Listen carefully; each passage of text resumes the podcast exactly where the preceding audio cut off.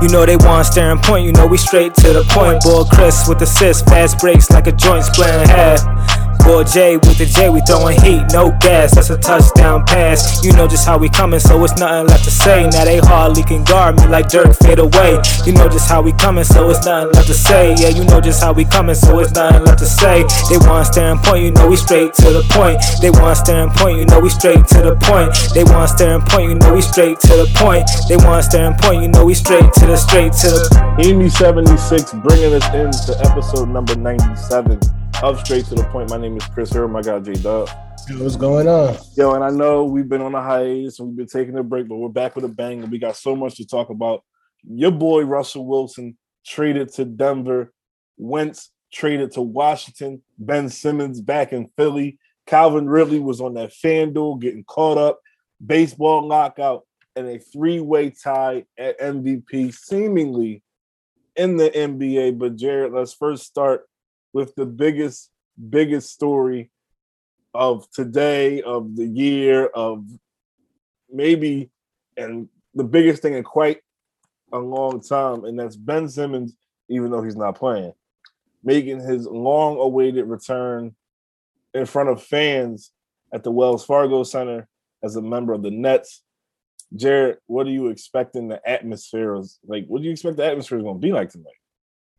It's got to be playoff level atmosphere. I think just the game in general is a big game. Harden's going to be playing the former teammates.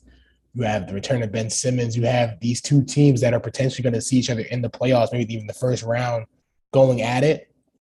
And you look at this return of Ben Simmons, it's probably going to be highly high security there because you don't want anything to go off. He's already filed with a grievance for the potential backlash he's going to receive from the fan base for tonight's game because the boos are going to be there you're hearing rumors that there's going to be a thank you for Harden chant. You don't know if that's true or that's false, but there's a lot of things that's going to take place. But he's going to get a brunt of this game. It's going to be a lot of the fan base against him.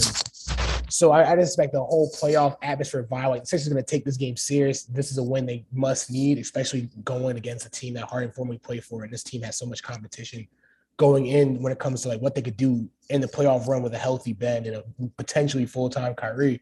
So you, you this is the statement when you kind of need. So I think it's going to be a lot going on. I expect a lot from Joel Embiid this game to really showcase his dominance and showcase how much he doesn't need Ben now that he has Harden. So I think it's going to be a very good game. Oh, I think this is this is beyond playoff level basketball. This might be like fight night level anticipation. Like you know when there's like a, a heavyweight fight and everybody wants to see it. Everybody's got that buzz. Like this is, I think this is almost up there with LeBron going back to Cleveland.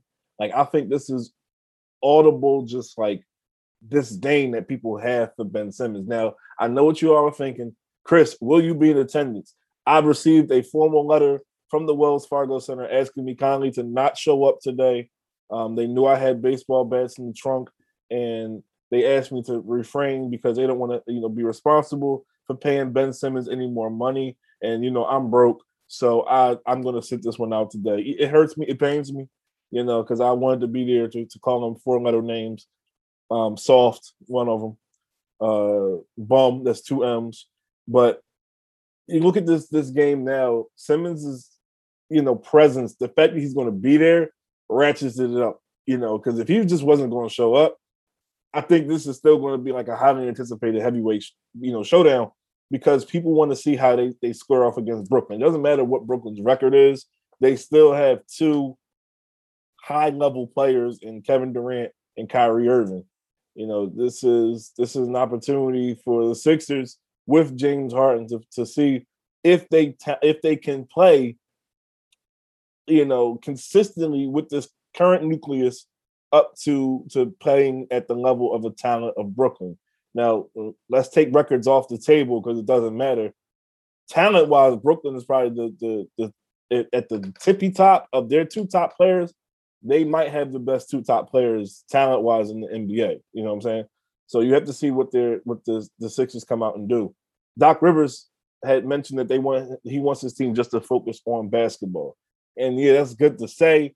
And that's you know we and you know we hope that they can do that, but we all know human nature they want to go out there and and and and if there is any animosity, let's just stomp on Ben Simmons and stomp on the Nets, and because they're the biggest threat. They're the rival. You know, they they pretty much manhandle Chicago all the time. They they played Miami tough without their second best player, arguably on all the road, all, you know, on a back to back. So if you're if you're asking me who who does the team you don't want to see in the Eastern Conference playoffs, if you're a Sixers fan, you're probably saying Brooklyn. Like I don't really, you know, if I can avoid Brooklyn at all costs, so be it. But if you can prove that to yourself that hey, it doesn't matter. Even if we get Brooklyn, we can beat them in a seven game series. I think this game is a is a big is a big step forward for that. Now on the flip side, if they lose, ooh, ESPN, FS1, CSN, all these outlets will not be too kind to the Sixers. Um, I think if we lose this one, it's not going to be like I don't think the world's gonna end. I, don't think the yeah, the, the world's not gonna end. I know the media is probably gonna shame a little bit, but then again, you're you're still going up against KD Kyrie. The only person that's gonna be out this game is Ben Simmons. You're still going up against KD, Kyrie. It's gonna look. It's gonna be a. They're gonna. I guess it's gonna be like a foregone conclusion that they're automatically gonna reach out and say, "Hey, if the Sixers are losing to this team without Ben, imagine what's gonna happen when they get Ben back." Especially come the postseason, that's going to be the biggest argument that comes up. Mm-hmm. But I, I, think the Sixers are taking this just as seriously as when it comes to they need this win. Just like when they play a Boston, when they play the Bucks, you need this win to build the momentum going into the postseason because you don't know. Like right now, Brooklyn's fighting to keep an eighth seed. Like I, I don't think they're in the eighth seed spot. They're basically a play-in team. They're fighting into the seed. You don't know where the Sixers are going to end up. Sixers might fall from anywhere between one and three, where we win the East or we just in the top three spots. So you don't know what's going to happen. But if let's say, for instance, the Nets do win the play and they get to the seventh seed or they do the eighth seed and we're the one or the two, we're have to play them in the first round. So this is why this game has such huge playoff implications, importance, where you just got to go in with the right tone and set the game momentum early on. I think Embiid and Harden are going to do that. I like what I've seen from them so far. Really need Tobias to step up, but Maxey's kind of filled in the role that we thought Tobias was going to be when we got Harden. Yes. So I'm liking what I've seen so far. I think that's a bigger issue that the Sixers need to figure out is how do they maximize the most out of Tobias Harris. Like Tobias Harris is going into a new role where you don't have to do all the shot creating that you had to done without Ben Simmons being there. You have a Harden you have a Maxey stepping up. Tobias is to play his part. Don't overplay your part. Get in the corner, shoot some shoot some easy threes, getting momentum. He's not really a corner three shooter. He's more like a wing, like a wing three shooter. You know, get him out in the wing, get to catch and shoot threes. If you have an opportunity to drive, drive, but don't overthink it. And I think he's thinking too much. And I think he needs to just let the game come to him naturally. He's more than talented enough to, to, he's more than talented than he's more talented than eight points a game. You know what I'm saying?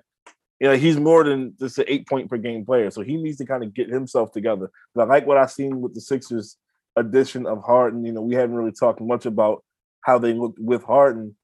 Jarod, who do you think is the player that benefited the most by having Harden there? Real quick before Tyrese we wrap it up. Tyrese Maxey. Oh well, Joel Embiid is the one that benefits the most from mm this James Harden. We've seen like Embiid said in their first game together, he's never been so open, and that's a factual statement. Right. You really tune in and watch the games. Joel Embiid has never been this open when it comes to the spacing on the court when he can play out to the three point line, and there's not a guy like there's always going to be somebody that plays off a little bit, but it's now wide open at times, especially in the pick and roll. And then you look at how in the pick and rolls he's able to either drive to the basket, go to the post, mm-hmm. or just play the lane and just drive to the lane. It's just so easier for him. But if we're talking about somebody else that's just really been fluid, it's really just Tyrese Maxey. The guy's averaging 24 points a game with the addition of James Harden. Mm-hmm. It lets him play off the ball, which is something that he couldn't do at the beginning of the season because he had to be a traditional point guard type, which is not really his role. He's just a straight scorer and defender right now next to Harden. It just fits him so well. I think that the the player that maximizes the most, like the absolute most, by having James Harden there, and this might shock you, is Matisse Thybulle, because now he's having to take these open threes that he's getting. He's going to get them. He has to take them, and he's taking them more regularly. He's able to cut.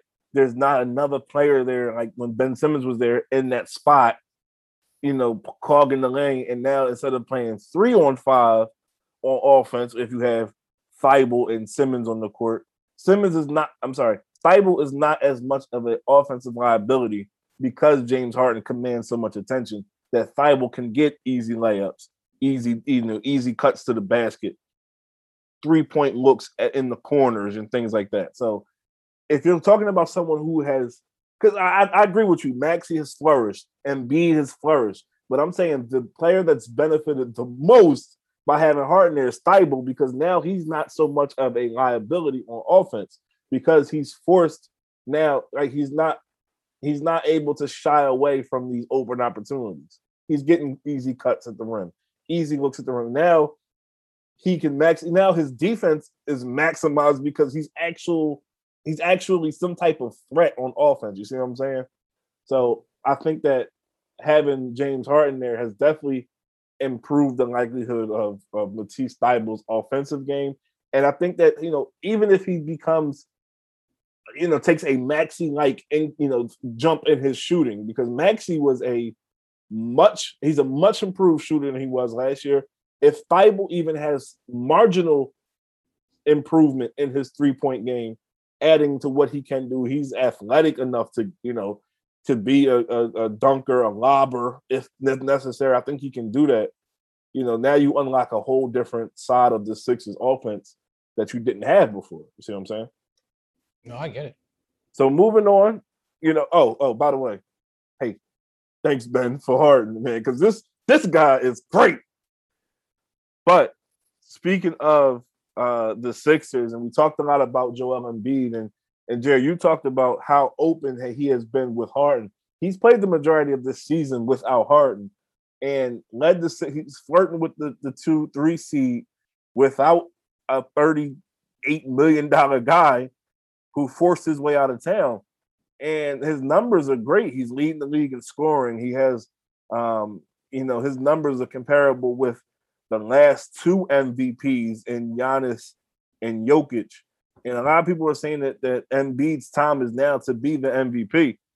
Jarod, talk to me about this three-way kind of tie. Uh, it looks like almost um, for the MVP race between Giannis and Antetokounmpo, uh, Nikola Jokic, and Joel Embiid. Um, I think it's crazy that Giannis has kind of like upsert himself into the top three. I, I, I, me personally, I wouldn't put him there. I know I have Embiid and Jokic. I think for me, Ja's third. I really do. I have Ja Morant third. I know that the Grizzlies have won without him. They they what 10 straight, 11 straight without him. But when he's on the court, what he does and how he's solidified and kept them at this third seed spot, that's huge. I really like what I've seen from him.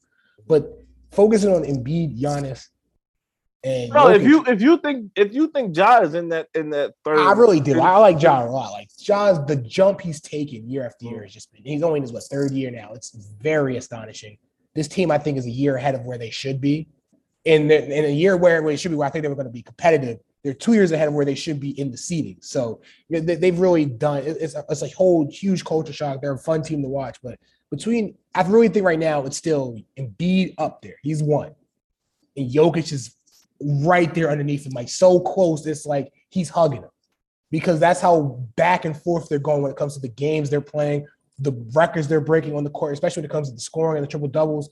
Jokic, I think, is now tied or next, the only player on the list next to Wilt to have a 40 point triple double when it comes to like block, and he has blocks, four steals, stuff like that. And Embiid's the only player I've ever seen drop 50 in like 23 or 26 minutes. Like it's ridiculous the things that they've done this season. And I mean, I've written an article on it, just like how close these two players are when it comes to who's better than who. This this season alone just showcasing that they're right neck and neck. The MVP that Jokic has is the differential in his passing, but Embiid now with the addition of Harden, it showcases that he's spaced the floor. He's a serviceable passer, and his defense is still top tier, especially in his drop coverages. So I think Embiid is the front runner, especially if he continues to stay healthy and put up these type of numbers that he's put up. Some of the most 30 point games I've ever seen in his career has been this season. So man, it's it's, it's wild this NBA I, season. I disagree with you on one position about Ja over Giannis, but if you look at Giannis, Giannis is averaging just about the same, just about the same amount of points as Embiid. They're kind of going back and forth for the scoring title. Giannis's numbers for the most part are better than Ja's, and I think that Giannis plays a more significant role on his team than Ja Morant does. Now, I'm not saying Ja Morant doesn't play a significant role on Memphis.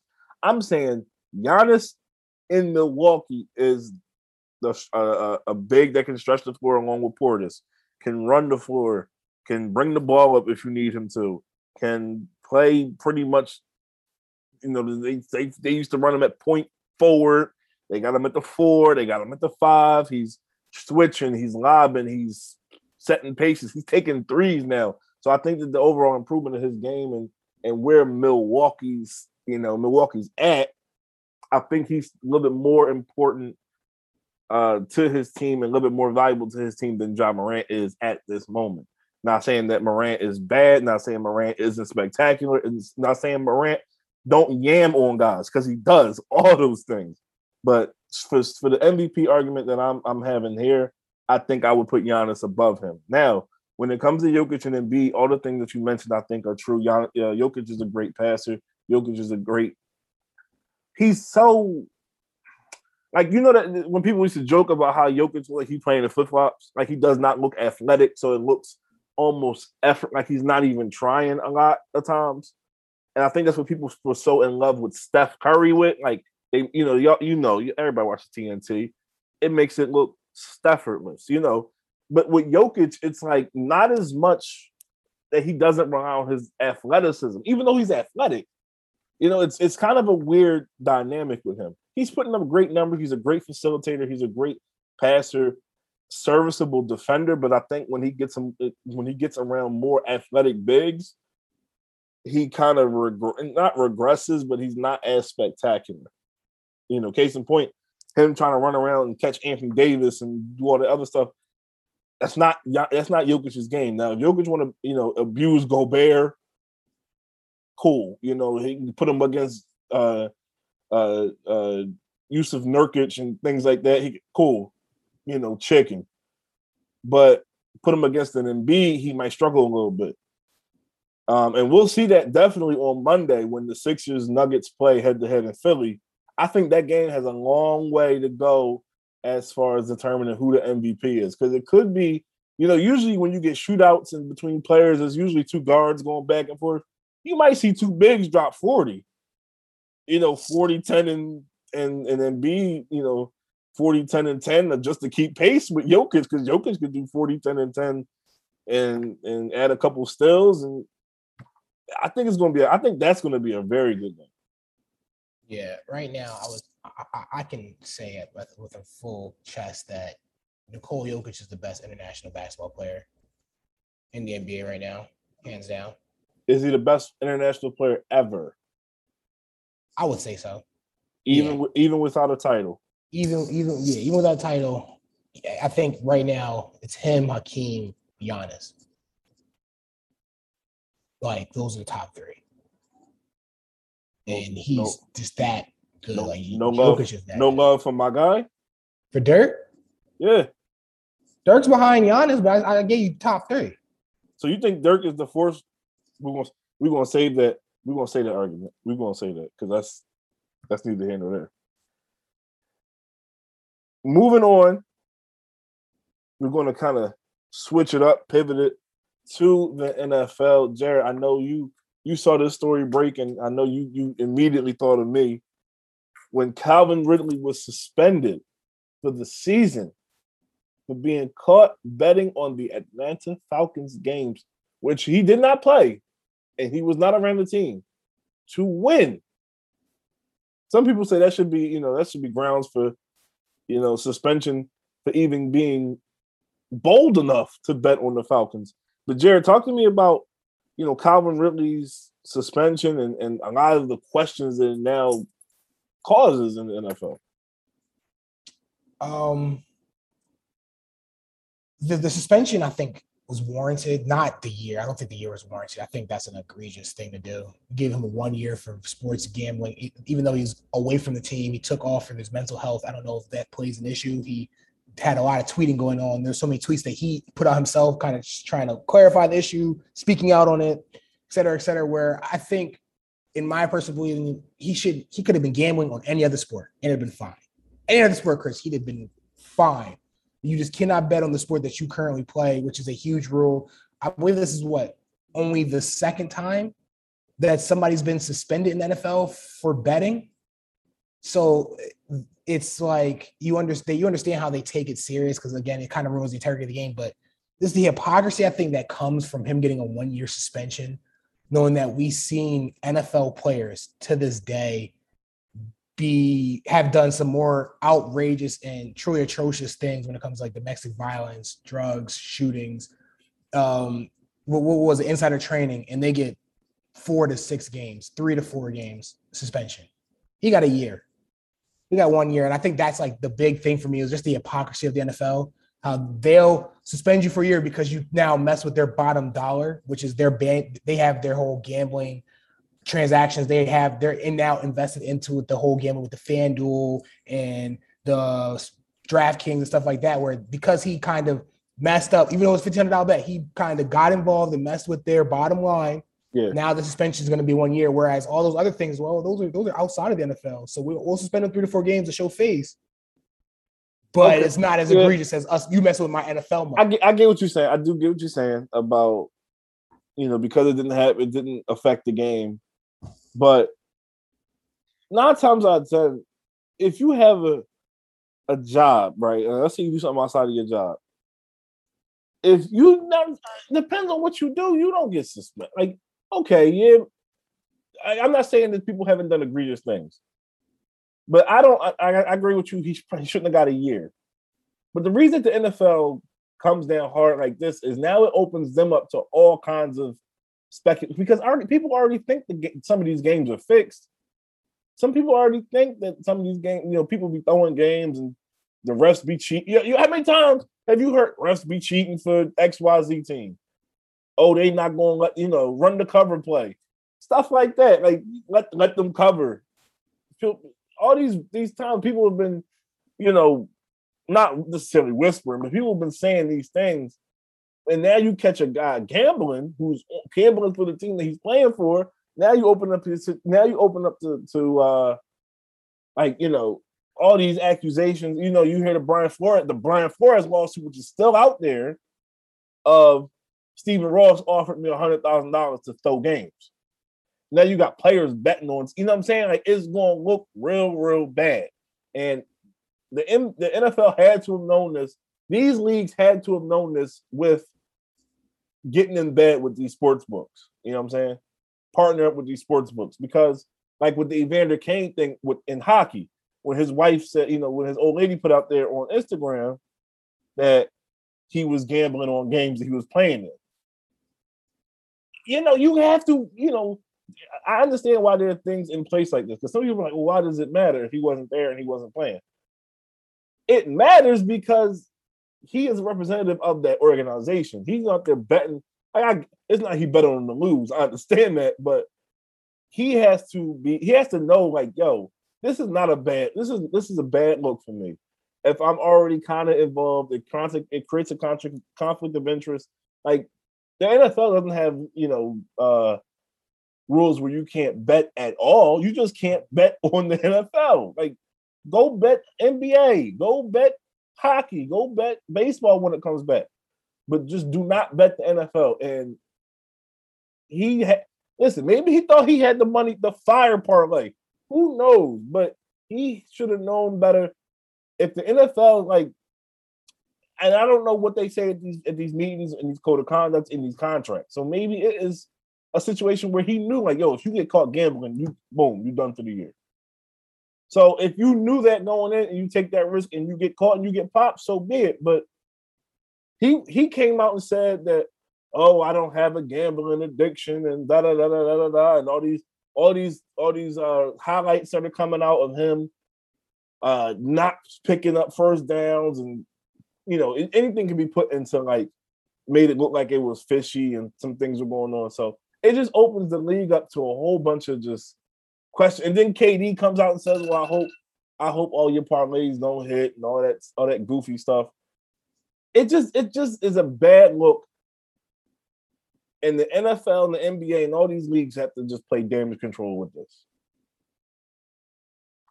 Yeah. Period. end of the day, they the NFL is going to make the punishment fit the crime. I just don't think this one was as deep. We both agree on that. Again, Tom really knew what he was doing when he gambled on on NFL. There's no ifs ands or buts. You knew that was against league policy as soon as you got drafted. They have rules and teachings about gambling. They make sure they try to keep NFL players up to date on what like systematic punishments punishments will happen if you do gamble on the sport that you currently play for, even if you're away for the team. He he should have knew the risk, and I think he understood. He he knew the risk. He still just did it anyway.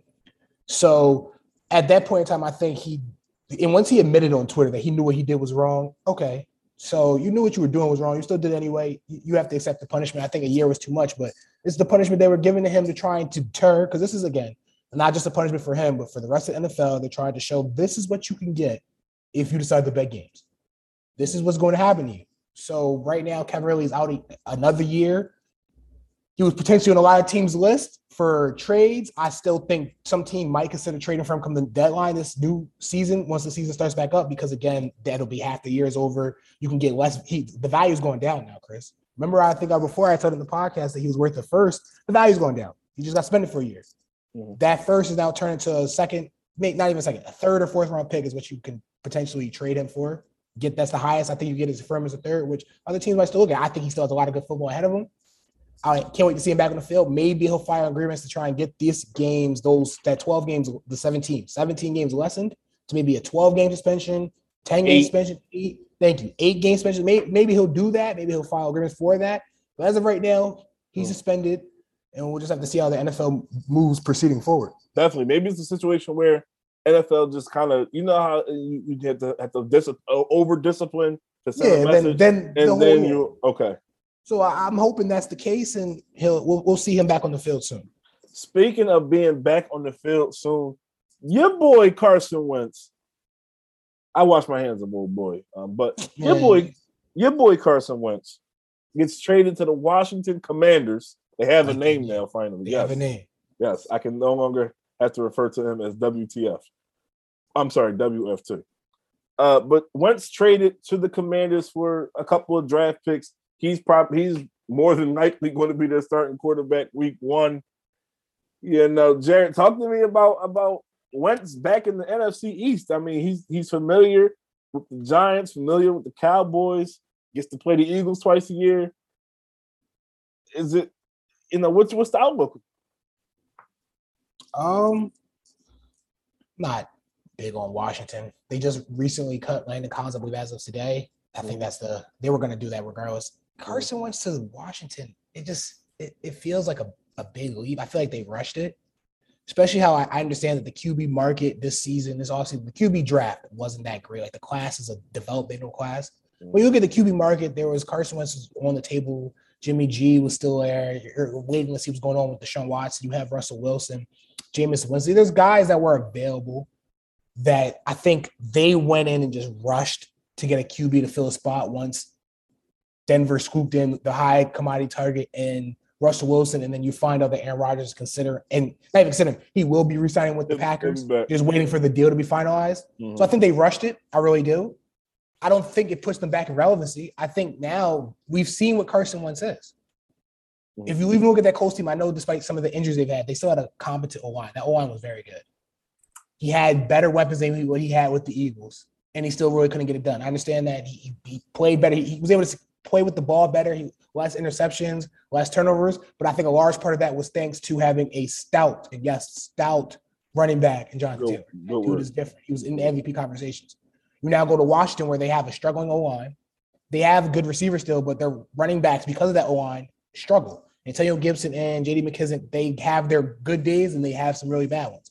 So I think that's going to put Carson Wentz in the bind. He's now back in a division where twice a year, no, once, once a year, he will be decimated by Eagles fans and will be playing in the Eagles Stadium. But but here's the thing about that, right? And I'm I'm glad you mentioned that part. I think that he's more likely to come back and ball. No, and, no, no, no. Let's hear me out. Hear me out. At least the first time he's more likely to come back and ball in Philly and and and dot some dudes up like he's proven that he's he can in the past. Maybe he, he did it a little bit more consistently in the past, but maybe he can show them flashes and dot some guys. Maybe he's more motivated to come back and prove I told you so versus like what Simmons would be versus the Sixers. You see what I'm saying? Like I get the environments are different in the in arena of 20,000 people is a little bit more intimate and compact. You hear more. But in that stadium with with very vocal Eagles fans, I don't think he'll get as much vitriol as Simmons gets. You know what I'm saying?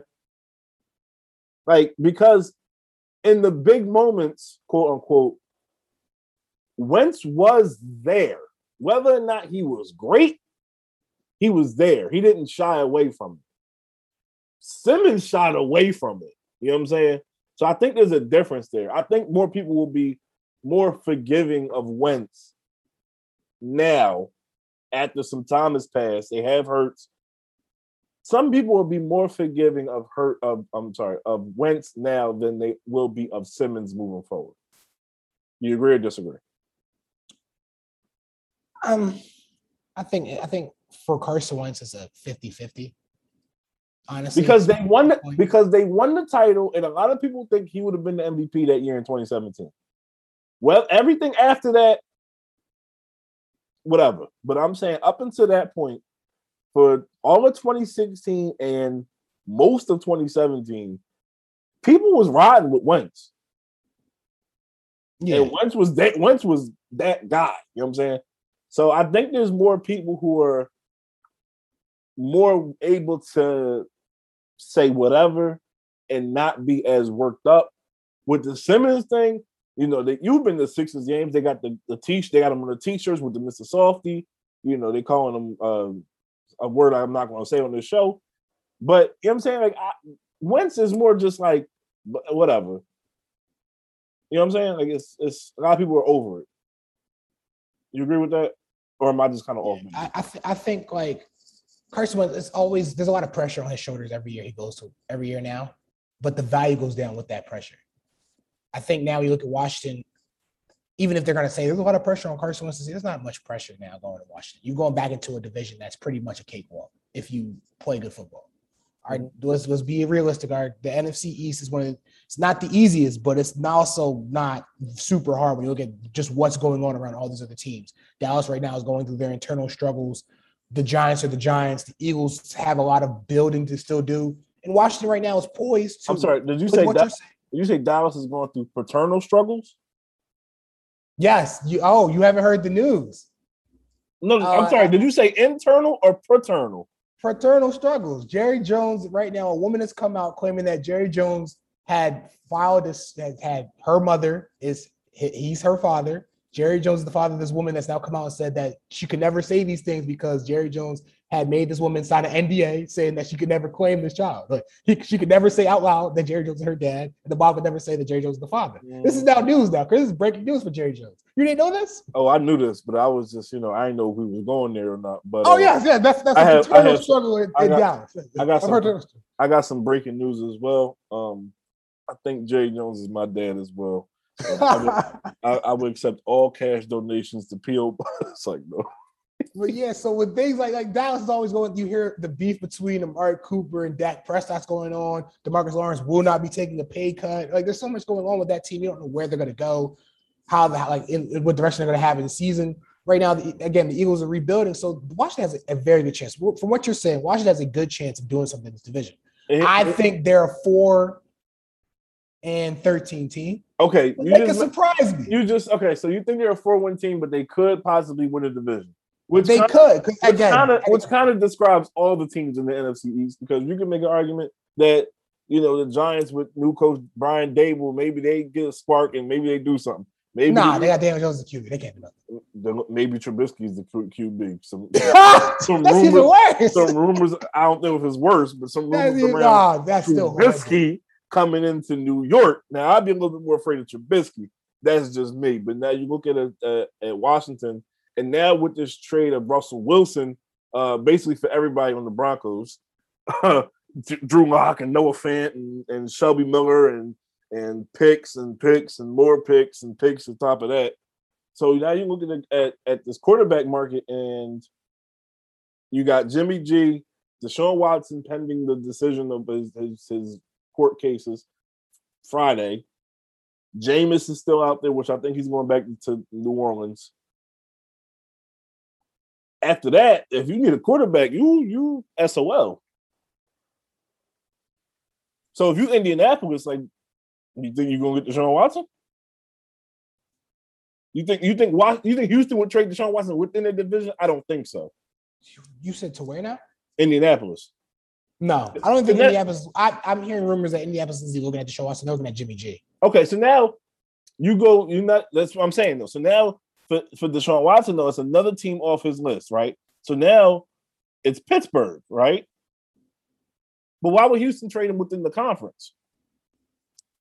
So now I'm Um, in my head, right? So I'm saying in my head now it's an NFC team that needs a quarterback. with the Seahawks. No. What's another NFC West team that has quarterback issues right now? The 49ers. Oh, Cardinals. The Cardinals don't have a quarterback. Think about What? it. Think No. about it. Kyler Murray wants an extension, supposedly. Kyler Murray wants to, wants to be paid.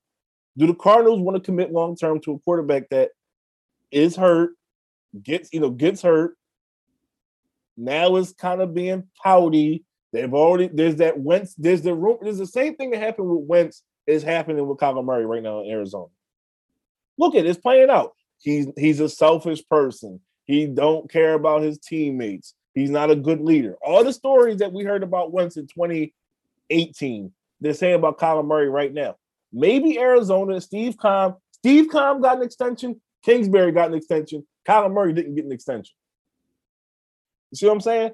So maybe mm-hmm. Arizona's, maybe Arizona's like, listen, we can go, let's see what this happened with Deshaun before we give this guy an extension. Because if we can go out there and trade Kyler Murray on his rookie deal and maybe a couple picks, they're they still have the they still have Deshaun, they still have DeAndre Hopkins, who played with Deshaun Watson in Houston, they have JJ Watt, who also played with Deshaun Watson and DeAndre Hopkins in Houston. They got James Conner, they have Zach Ertz, they have weapons, and now Seattle's another non-factor in that division. They just made the playoffs and they lost to the Rams, yeah, but they just made the playoffs with the other two teams in that division with San Francisco and the Rams. San Francisco's now going with Trey Lance. We don't know if Trey Lance is going to be able to be, you know, first year as a starter. Maybe that team takes a step back. See what I'm saying? So now you have the reigning Super Bowl champions in your division, and you have an opportunity to go get a still young and hasn't played in a year and a half. He's fresh quarterback. Why not? Tell me, tell me, tell me what you think, Jarod. Um, I think that's a big reach. I really do. I think it's a reach. I th- I think that's something you can draw conclusions from, but I think it's a big reach to throw out the Cardinals. I think you have a better chance trying to say, "Hey, Seahawks just got rid of Russell Wilson." Not got rid of. I, let me backtrack. Russell Wilson just got rid of playing for the Seahawks. He's now on the Broncos. We'll talk about that in a minute. Mhm. With that in mind, hey, the Seahawks need a QB. Why not go get Deshaun Watson? I see that being more feasible than the Cardinals going after Deshaun Watson, Okay. just because of the, the sole fact that it, Kyle Murray's still a very good QB. You don't sacrifice that going after Deshaun Watson, you don't even know if can still play football yet. But here, that's why I, I, I preface everything by saying pending what his legal outcome is. I, I I know. I heard you say you I heard you preface. it. I did, and I don't think the fault of it's not. I don't think it's the QB play that's at fault. I don't think it's really the money thing. I think it's the the leadership quality they talk about with Kyle Murray. And I and I me personally, I really feel like this Cardinals team would be so much better if they had a better head coach. I've said it numerous times. okay. I, I think they'd be so much better. So I, I think with that in mind, they would much more likely after this season, if the Kyle Murray doesn't get the extension of the season, which I don't see it happening anyway, after the season, if they end up doing subpar again, they look to get a new head coach before they look to move on from Kyle Murray. So here's my problem with that is I, I get they just gave him an extension, they could just fire him. I get that with Kingsbury. But why why commit to the GM, the head coach, not the quarterback, but the quarterback was the most vocal about getting an extension and getting paid, didn't get it. His I think Kyler Murray's biggest bargaining chip would be, you know, I can just go play baseball, but he can't.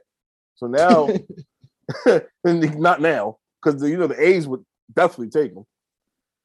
Now you have an opportunity. Now you have where Arizona, like I said, looking around this division, if they don't think Kyler Murray's the guy, as far as 180 million dollar extension goes, and Deshaun Watson can be a better fit, or lesser or equal. I'm sorry, better or equal value for what you would pay him versus what you would get from him, why not?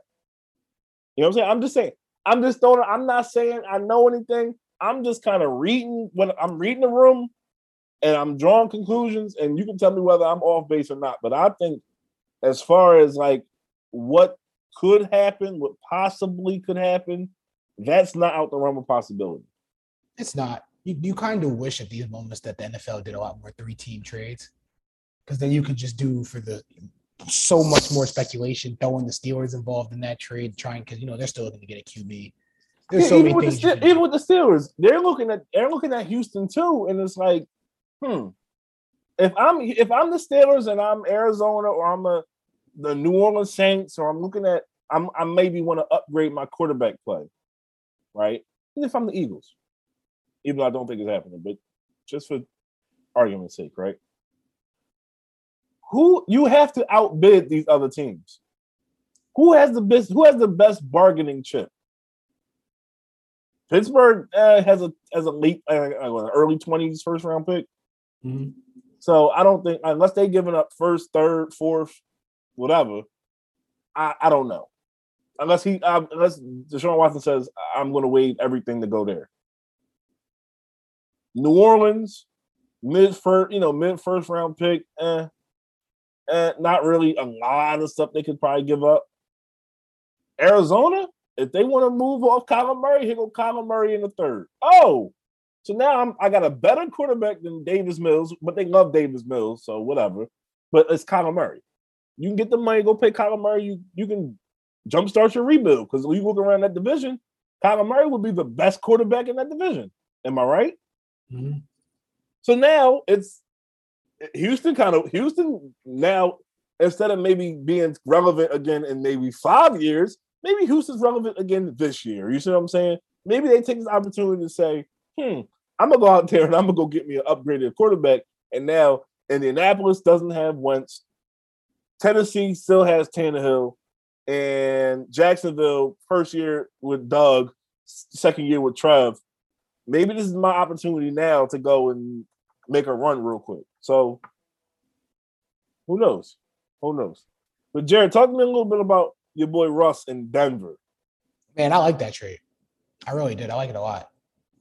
Um, what we saw was what Russell Wilson got traded to the Denver Broncos for two first round picks, two seconds, I believe, and a third, or was even more than that? Because I know Drew Lock's in the trade, Noah Fant's in the trade. I know that when you just look at how much the Seahawks received in the package, I think the only complaint I would really have, Chris, is that they received Drew Lock back because I'm just not a big Drew Lock supporter. I think he's kind of showcased his strength as a QB and just not it's not it's not gonna get you over the hump. But when you look at what the Denver Broncos just got back and the 33 year old wins in that, I believe a fourth round pick, it's it's huge for the Broncos. Mind you, they gave up their most valuable piece in the number nine overall pick in the 2022 draft. But getting Russell Wilson to go with that offense that showcase that they have the pieces when it comes to receivers and Jerry Jeudy and Courtland Sutton and KJ Hamler who's going to return, Javonte Williams, maybe they'll re-sign Melvin Gordon. Tim Patrick's there. They have the weapons on offense. I know losing Noah Fant, who's a great, a good tight end, hurts them a little bit, but they they have the O line. Russ Wilson's going to do a lot of things with those receivers. It's going to look very good. The defense has been playing very well. They have a good defense. Russ Wilson's going to a good situation. I think the Broncos can do something big. It's just, man, they play in a very, very, very hard division.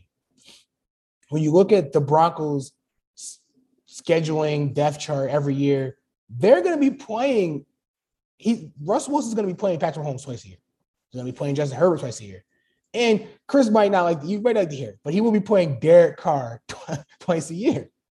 And those are all three good QBs three teams that are all poised to make a run at any certain time. We just saw the Las Vegas Raiders beat out the Chargers for a playoff spot.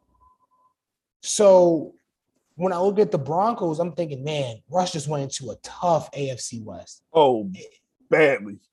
Badly. And I'm just like, I like what he has for that team. I think they can do something, but you're like, when you look at Russell Wilson, this is a The Denver Broncos now have gone into the mentality what the Rams just did. It's all in. This is boomer bust. When they when you trade when you make a trade for Russell Wilson and you put him in such a stout quarterback division. Yeah, because you need to be able to compete. And before the, the big the Broncos' biggest thing was they couldn't swing with these other guys. You know, you couldn't you punching up to Derek Carr, you punching up to Justin Herbert, you punching up to Mahomes. Now with Wilson, it's more of a fair fight. You know, it's more even ground. Russell Wilson's been there, done that, won championships. So, you know, been to Super Bowls. So now you have an opportunity to have a quarterback that can mask a lot of your deficiencies, and mask a lot of your, your issues that you may have that Teddy Bridgewater or Drew Lock couldn't. Now there's talks that Seattle's, you know, maybe moving Tyler Lockett. Maybe Lockett finds his way to Denver. Seattle also cut Bobby Wagner. Um, maybe they're moving Jamal Adams. Maybe they're doing a full total teardown of Seattle. So now you have a team in in Denver that's poised to try to make a competitive run with a new court, new coach, um, new players, new pieces in that division. Kansas City struggled for a good part of the regular season. Yet I get they still made to the AFC Championship game, which proves how good they are. But they struggled for a, a little bit in that season. You know, you remember when they were they were like losing games uncharacteristically and not really playing what we thought was their best football. You have a team like Denver now that can take advantage of that. Before, because Denver was like, all right, boom, we got Denver. We gonna we gonna get ourselves back together and, and start playing right.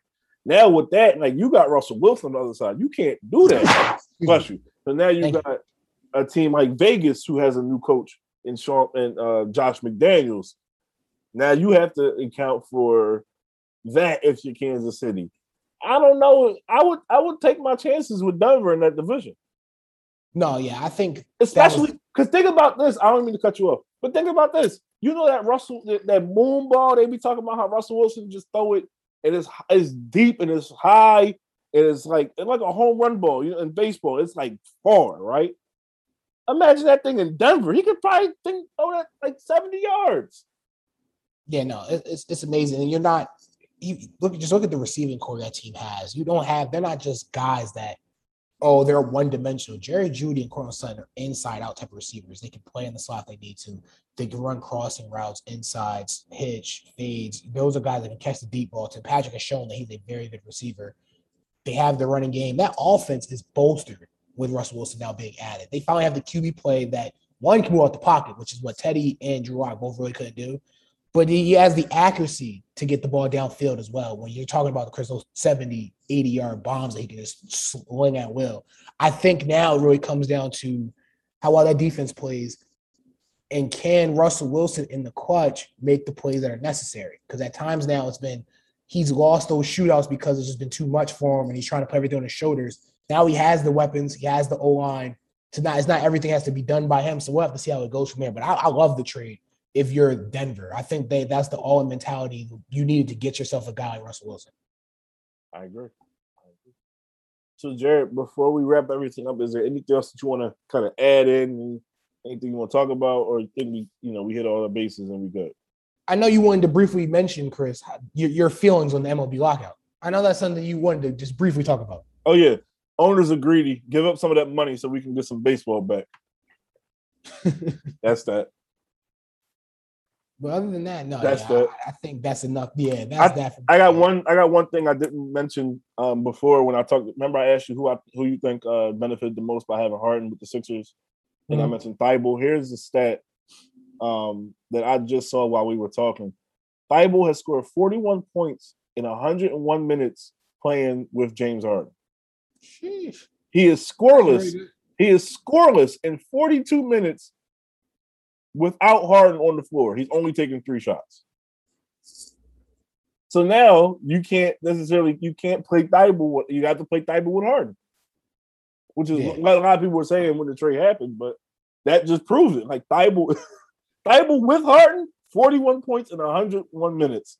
Without Harden, scoreless in the same amount of time. So Yeah, I think Thybulle's. Well, again, you know my personal belief. I think Tobias is the X factor. But I think Thybulle, come playoff time, needs to be serviceable on the ball court. You've already went early early in the podcast. You mentioned it a little bit how great he's been playing. he needs to be serviceable because if you're the any NBA team looking at Thybulle on the court and you don't believe in that jump shot or you, you're not worried about the, the off the ball screens and so they can run the, the, the, the slashing he can do, then you're basically playing four on five. And we witnessed what the Sixers do when they play four on five. It's not pretty. It doesn't win you playoff games, and it's going to hurt us in the long run. So if, if, if James Harden can make Thybulle manageable and usable, I'm all for it now because he's a great defender. He just needs to be on the court to do something on the offense to help his great defense. I agree. I agree. So thank y'all for listening to episode number 97 of Straight to the Point. If you like what you hear, tell a friend and tell a friend.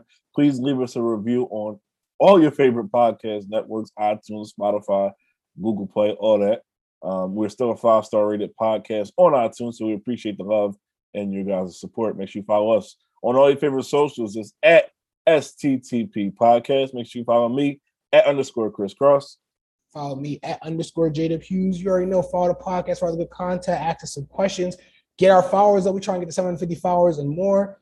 And let's get straight to the point as usual. and don't forget, and, and, don't forget to follow Jarod for his article, Six or Six Cents. Check his page out. You know, you know, I'm here for the plugs, baby. It's cool. You I got you. Plugs, you know, listen, listen, I got you. And make sure you check out all of our friends and, and and followers. And you know, we got some good business partners. We got some sponsorships coming back.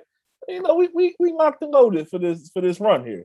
So you know, episode 100 coming soon. You know, we got we got to do big. Gotta go big. Gotta go big. So keep your eyes peeled for that. Let's get straight to the point. Let's do it.